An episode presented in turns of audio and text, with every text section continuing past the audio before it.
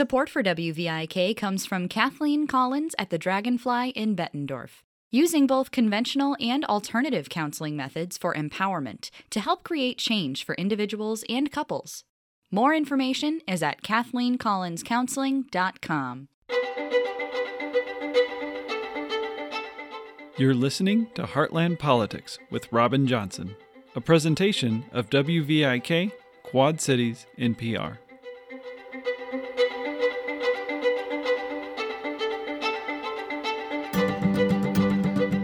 Everyone, and welcome back to the Heartland Politics show and podcast, which is aired on and distributed by WVIK Quad Cities NPR. WVIK is the flagship public radio station in the Quad Cities region of northwestern Illinois and eastern Iowa. This is your host, Robin Johnson, and my guest today is someone who I've really been looking forward to having on uh, to talk about our region, issues facing our region. He's uh, the relatively new uh, correspondent covering the Midwest for the Economist magazine, one of the best magazine news magazines out there. I've been a subscriber for a number of years. And uh, so I'm really anxious to get his thoughts on our region, talk about some of his recent work. Uh, his name is Daniel Knowles. Uh, Daniel, thank you uh, for taking the time to be on today. Robin, it's a, it's a pleasure. It's uh, delightful to be on. Thank you for having me. Well, I've got to ask. Uh, you've been the Midwest correspondent for The Economist now for about a year and a half. Um, previously, you covered uh, g- global issues, uh, and uh, you were uh, also also the correspondent for Africa. But I'm just curious. Uh, what are your initial impressions of our Midwest region based on some of the work you've done? Oh gosh, so I've been thinking about this. I think there are, you know, there's more than one Midwest. Um, I think maybe the initial impression it's very flat. That's that that's kind of true everywhere. Um, uh, you know, just topographically. But um, you know, but but the reason I kind of wanted to move here, the the the Midwest is um the the Midwest that I'm perhaps most interested in is is the Midwest of you know the the older industrial cities. You know, I'm living in Chicago, but you know places like Cleveland, Detroit, Milwaukee, all these kind of cities that grew up, you know, the end of the 19th, early 20th century, sort of along railway lines and and canals and waterways. Um, but then, you know, I guess what I, have also kind of learned, um, you know, the, the, there's there's different Midwests. You know, there's the Midwests of the Great Plains of kind of agricultural towns, and then there's uh, the Midwest that I almost think of as slightly southern places like Columbus um, in Ohio, you know, or, or which kind of these very like fast growing sprawling cities um you know not so old kind of quite new quite car heavy but uh um um different. So so i think it's it's uh as a as a region it maybe you know maybe that's my overall impression. It's a region that actually has multiple identities and so it's kind of difficult to give it to give it um to kind of give it one. I, I think perhaps the overall takeaway is that it's a, a region that that that has that doesn't always um, uh, have a clear kind of view to outsiders precisely because it has these different parts of it you know? It's very different whether you're in kind of rural iowa to you know here where i live in chicago to you know say parts of detroit um, or you know upper michigan for example um, all quite different worlds um, that share a, a, lot in common. So I don't know if that's a very good answer. I think I think there are different Midwests, and and I, have got I'm kind of still still finding out about all of them. well, I think according to me anyway, I think that's the right answer. Uh, I, I so you passed the test. Uh, it's uh, our region is is hard to uh, have one clear identity, and I think sometimes that that creates some of the challenges facing the region is that it does have different identities and it's hard to speak with one voice uh, because it is so different. Yeah, uh, absolutely.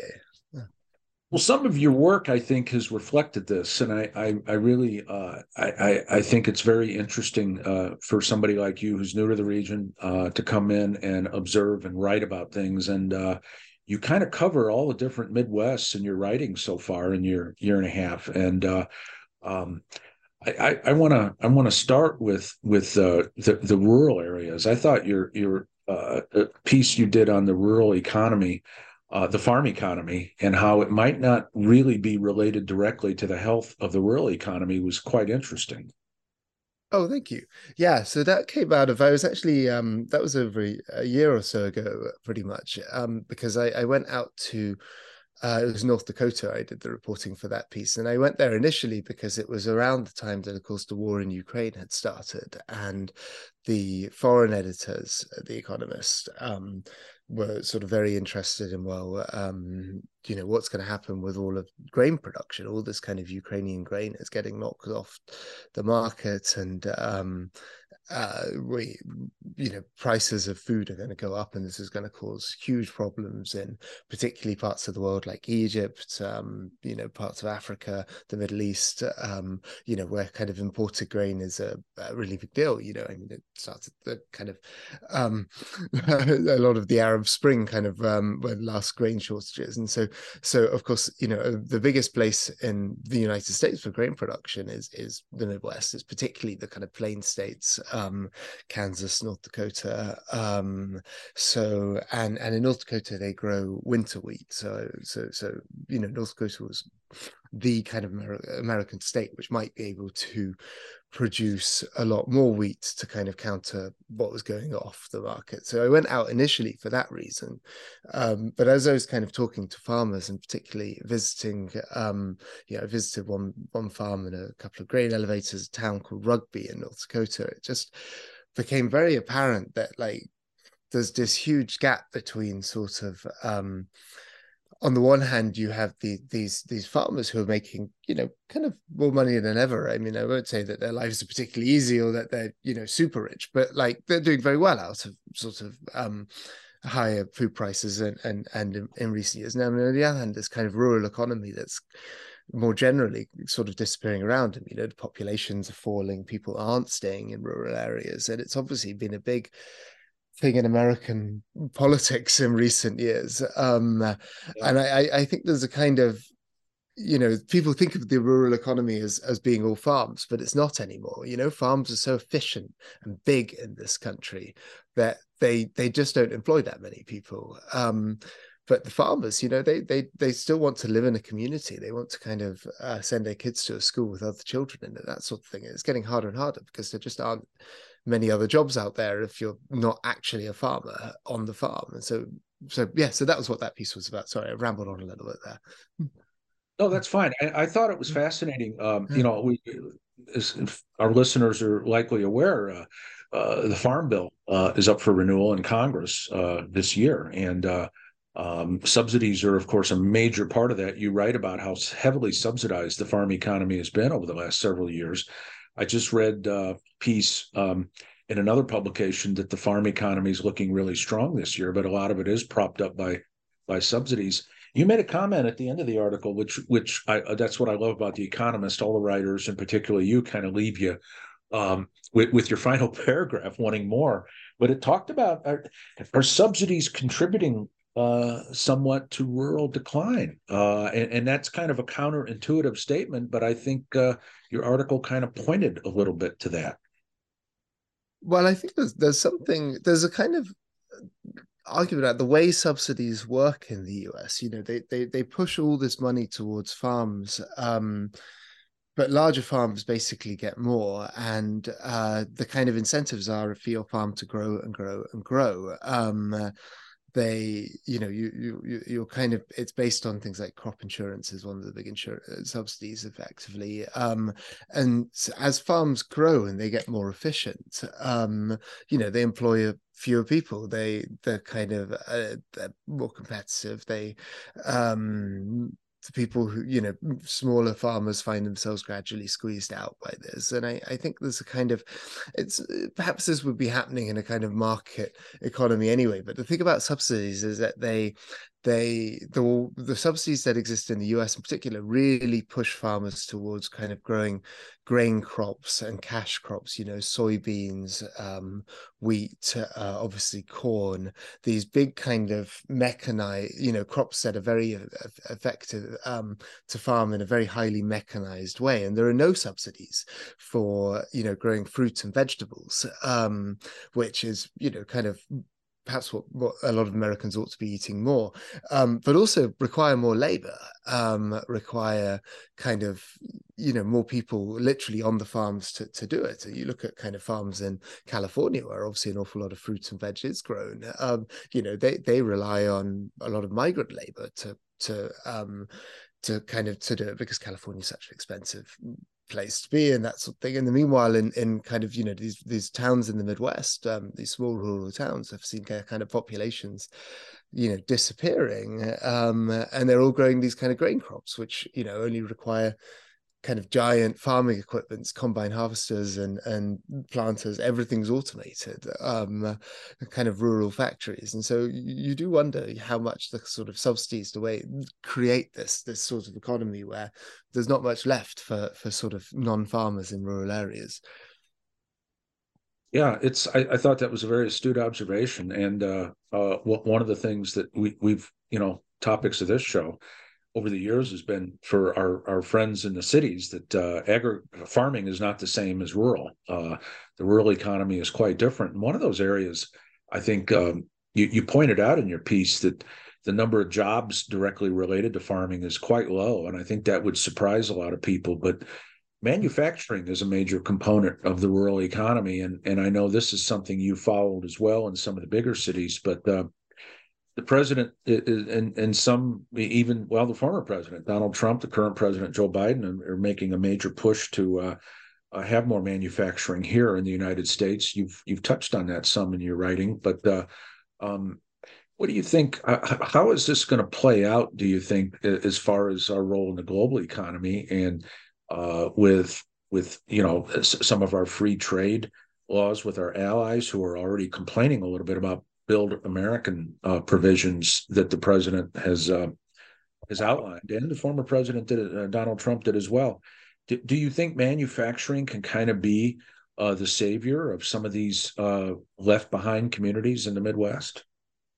Gosh, I think that's that's the big question, isn't it? And um, for a lot of this region, and I, I, you know, I think I have to say that that with with the Economist editorial line, I have a little bit of skepticism. I mean, I think that you know the it was interesting. I was actually um, uh, outside a factory in Wisconsin um, late last year where there's been a strike going on. Um, it's a uh, factory um, that makes tractors. And um, one of the kind of ironies I was talking to these workers was they were saying, well, you know, one of the difficulties with the strike is that there are a lot of jobs out there right now. And so our kind of um, union members have been drifting off to other factories. And I think that, you know, there is a bit of a manufacturing boom that's that's happening um, in places where where perhaps, you know, for a long time, for decades, we've been saying manufacturing jobs will never come back. Um, and some of that, you know, is to do with the, these kind of of policies that you know now that both this administration and the previous one have put in, in place. I think particularly the infrastructure bill and the,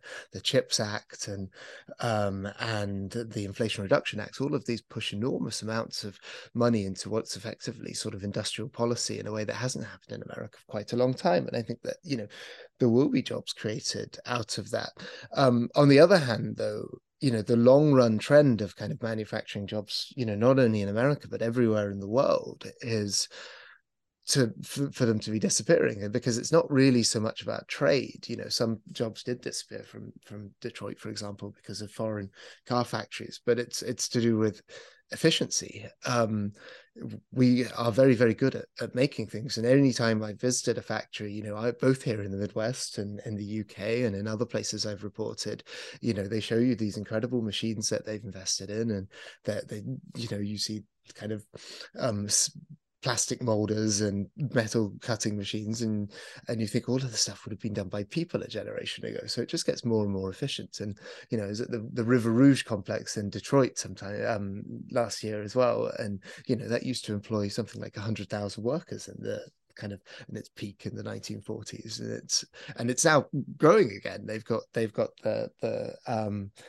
kind of Ford pickup trucks, the electric ones being assembled there, and they're adding workers, you know, but they're adding from sort of five, six thousand. And so I think kind of what I'm kind of coming to is that you know I think you probably can have a growth in manufacturing and output. You know, there's a lot of physical things that are going to be needed, but in terms of jobs, you know, if those jobs are going to remain sort of well-paid, decent jobs that people expect from manufacturing, they're going to have to get more efficient, and over time that means you know there are fewer of them um, more robots and, and, fewer people and i think that that's the very long run trend and so i think you know certainly what my editors and I think I share it worry about with this kind of attempt to recreate you know a, a, great manufacturing economy is that you're sort of fighting a losing battle. You might be able to help certain sectors and industries, but um, you know, but the the the it, you're not going to reverse the tide that's a long run trend towards more and more services. And you do look around and go you know how much more physical stuff do people need? Like there are certain things wind turbines solar panels and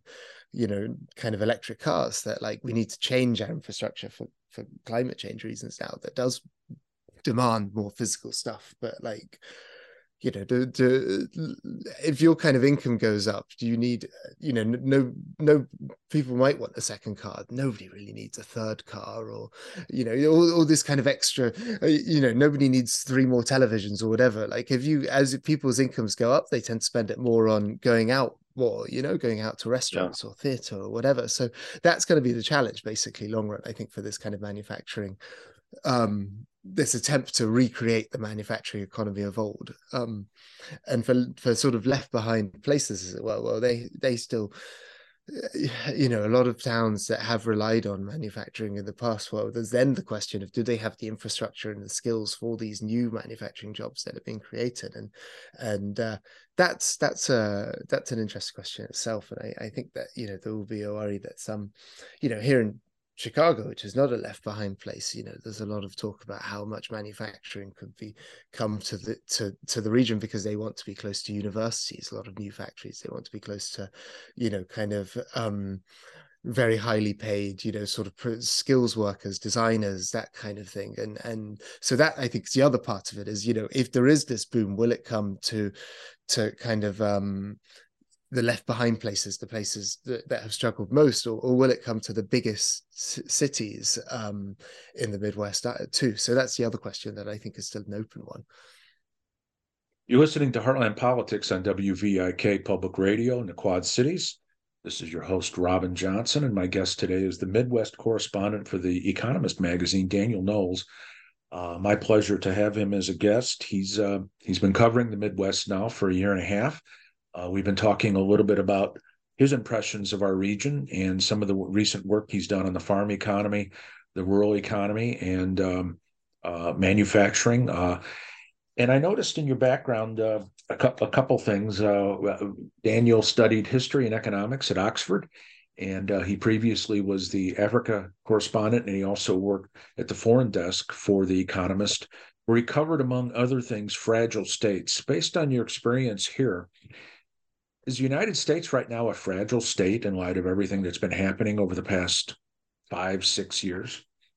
Oh gosh. Um, so you know, I don't think it is. I actually think America is an incredibly resilient country. And I remember talking, you know, to friends, particularly a few American foreign correspondents, that sort of, uh, but American friends who are sort of like, oh, you know, genuinely, perhaps a year or two ago, I hear it less nowadays, but saying, oh, you know, well, we're going to have a civil war in America. The country's collapsing, and I, I and I don't I don't actually think that's true. I think that that there's something extraordinarily resilient about um, American governance, and part of it is that there is no one of the I'm so interested and I love covering this country and, and wanted to come to come back here and take this job is that you have this um, incredibly um, kind of decentralized systems of government. You know, you have an enormous amount of power in the hands of you know not only the federal government or the president but but right down you know mayors and and you know in chicago my local alderman has a lot of influence over what happens to my neighborhood.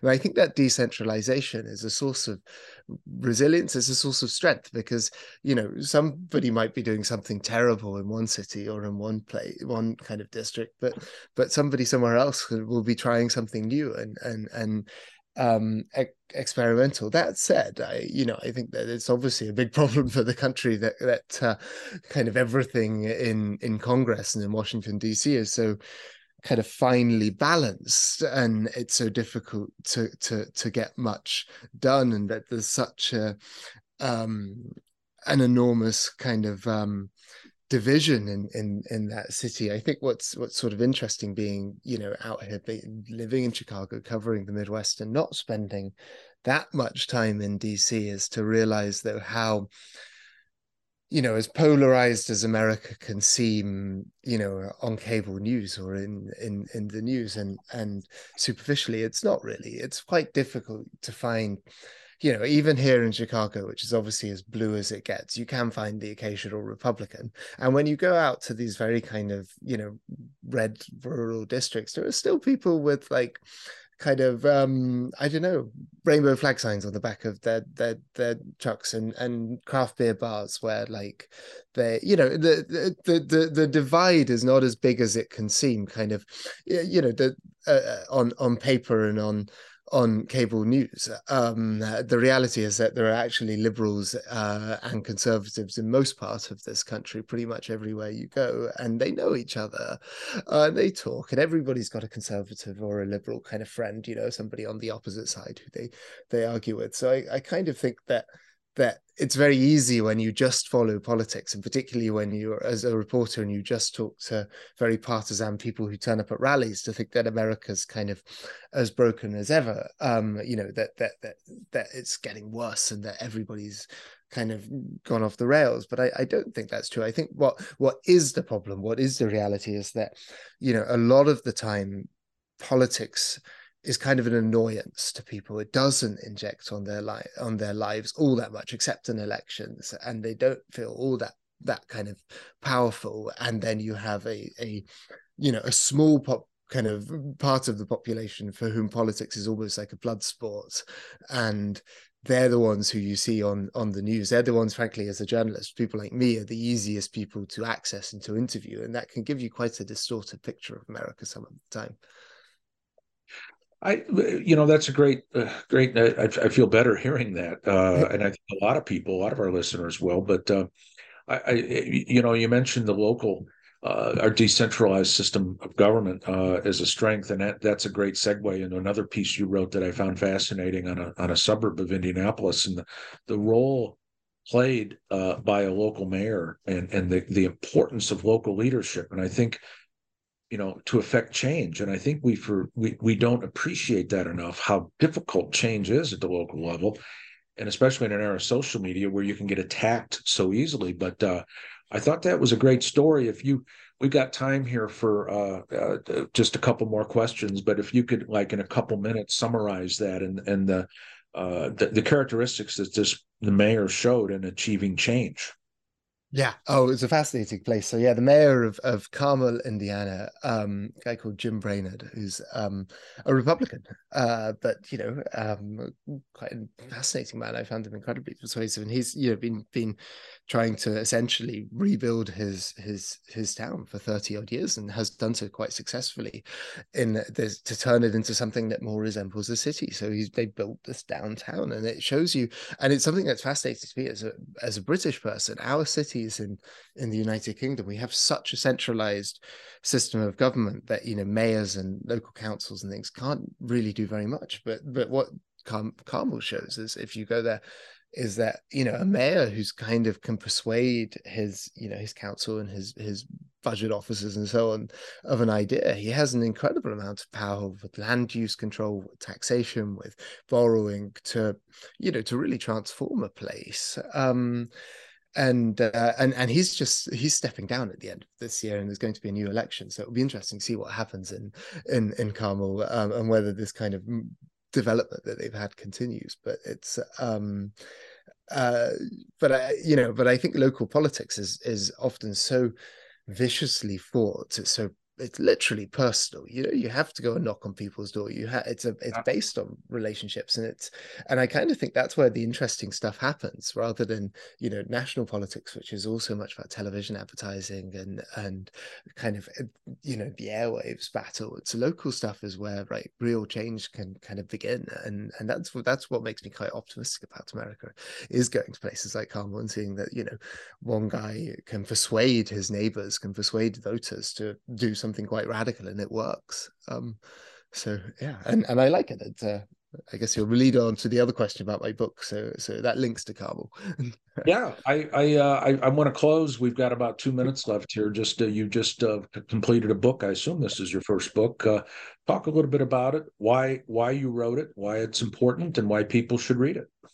Uh, so thank you for letting me talk about this. And yes, my uh, so my book is called Carmageddon, and it comes out um, next month. it comes out in March, and uh, it is a argument. It's it's quite a forceful argument that sort of the um, you know all over the rich world i think particularly in america but that, that we've allowed um, cars um, automobiles to dominate our lives too much you know that, that that we're too reliant on them. We're all forced to to drive um, and that we'd be kind of happier healthier and richer if we could kind of live in places where we didn't need to to use our cars quite so much. And uh, you know and, and I, I think it's something i feel where I, I am I'm, I'm very lucky to live in a neighborhood in Chicago where we don't really have to drive. I, I get around most places by bicycle, but of course, covering the Midwest, I drive quite a bit, and um, uh, and I, I think kind of for cities in this this region, you know, there's there's so much um,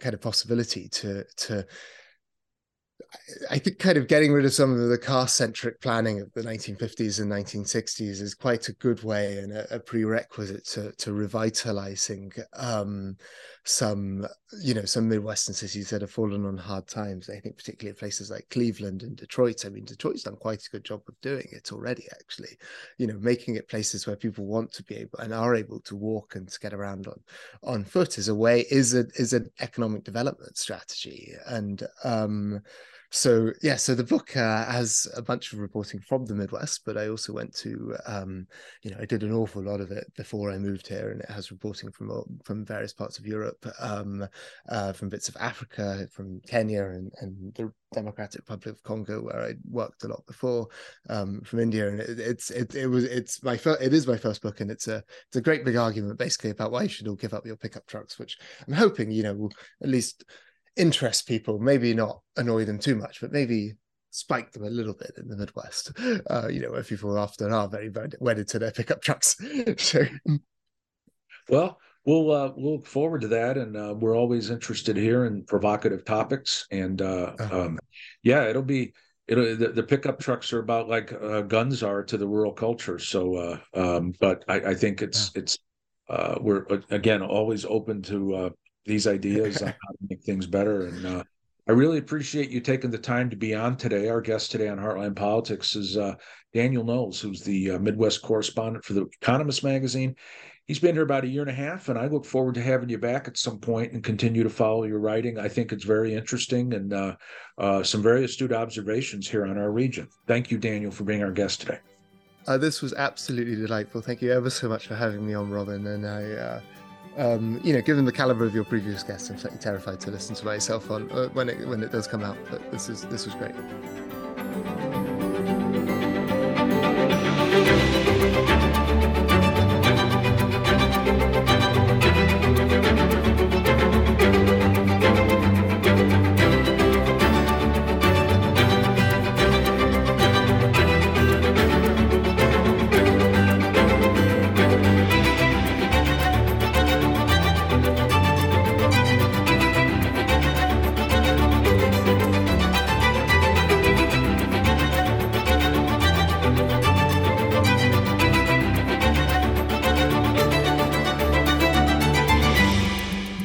Listening to Heartland Politics with Robin Johnson, a presentation of WVIK Quad Cities NPR.